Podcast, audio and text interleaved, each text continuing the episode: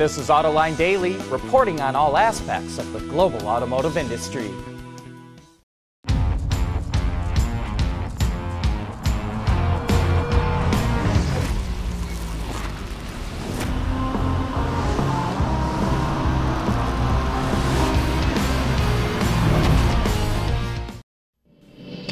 The UAW and GM reached a tentative agreement on a new labor contract. Bloomberg reports the deal includes a $9 billion investment in U.S. plants, 9,000 new or retained jobs, and bonuses of more than $8,000. Workers will get a 3% boost in pay in some years of the deal and 4% lump sum payments in others. The new contract still needs to be ratified by members, but it looks like the strike which has lasted for more than a month, is finally coming to an end. The National Highway Traffic Safety Administration is revamping its crash test procedures. Without getting into specifics, the agency said the upgrades will include new technologies, new test procedures, updates to vehicle labeling, and advancements in crash test dummies. Also factoring into its five star rating program will be pedestrian protection technology. NHTSA will release its plans next year for public comments. And speaking of NHTSA, it fined FCA nearly $80 million for missing fuel economy targets for the 2017 model year. But it's not alone. 13 of the 18 major automakers in the U.S. failed to comply with the standards. Automakers are having a harder time achieving the goals. In 2016, the vehicle fleet was half an MPG behind the 32.8 mpg standard. In 2017, that grew to 1.5 mpgs behind the 33.8 target. And we have an update from yesterday's show. Toyota's product communications team reached out to us to clarify that the all new Yaris will not be sold in the US, only in Japan, Europe, and Australia. North America will continue to offer the Yaris sedan and hatchback built in the Mazda plant in Mexico. And Toyota has another vehicle it's revealing ahead of the Tokyo Auto Show. The ultra compact BEV is small in stature. It's just two and a half meters long, or a little over eight feet, and has seating for two people. Toyota says it will have a range of up to 100 kilometers, or roughly 62 miles, a top speed of 60 kilometers an hour, or about 37 miles per hour, and a short turning radius. The automaker will show off the EV with a number of other electric concepts, but it says this one is scheduled to go on sale in Japan next year. You know, we keep reporting on all the technology being developed for autonomous cars, but sometimes you have to consider low tech solutions for a world of AVs. The suppliers Continental and 3M are joining forces to address infrastructure needs for self driving vehicles. One of the areas they'll explore includes pavement markings and film for signs and landmarks near roads.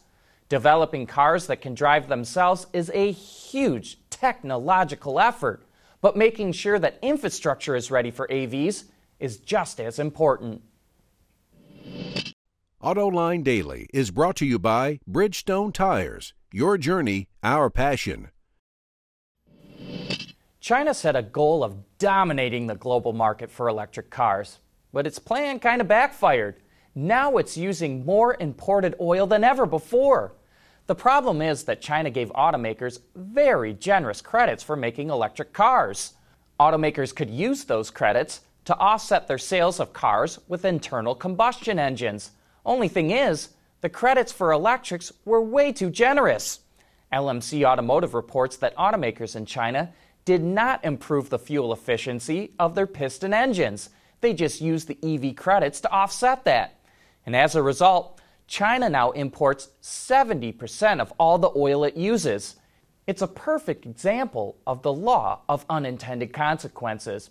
And now Chinese regulators are scrambling to fix their policy. Well, here's the all electric version of the XC40 that Volvo has been talking so much about lately. Called the XC40 Recharge, it will have all wheel drive, 400 plus horsepower, and 400 kilometers of range based on the WLTP test. That will likely come down to about 220 miles of EPA range. Volvo says Recharge is the name it will use for all of its plug-ins going forward, and it hopes that EVs will account for 50% of its sales by 2025, with the rest being hybrids. And big news for Tesla. China added the EV maker to its list of approved automotive manufacturers, which means it can start production anytime now. Tesla has set a goal to make 1,000 Model 3s a week at its new factory in Shanghai.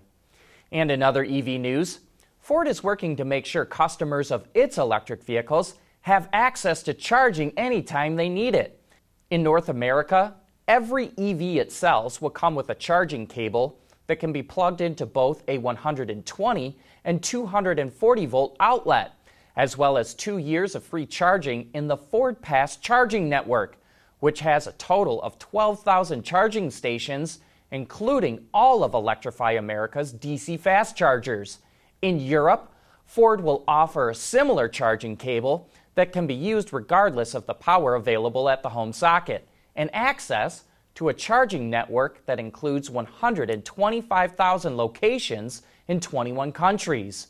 Both areas will also have access to an available at home charging station. And all of this can be controlled, monitored, and paid for through the Ford Pass app, which the automaker recently announced it will offer for free. And be sure to join us for Autoline After Hours this afternoon when our guest Bob Lutz will be here never at a loss for words, and always ready with an opinion on anything automotive, this is going to be a show you're not going to want to miss. If you have any questions for Maximum Bob, send them our way to viewermail at autoline.tv or tweet us at, at Autoline.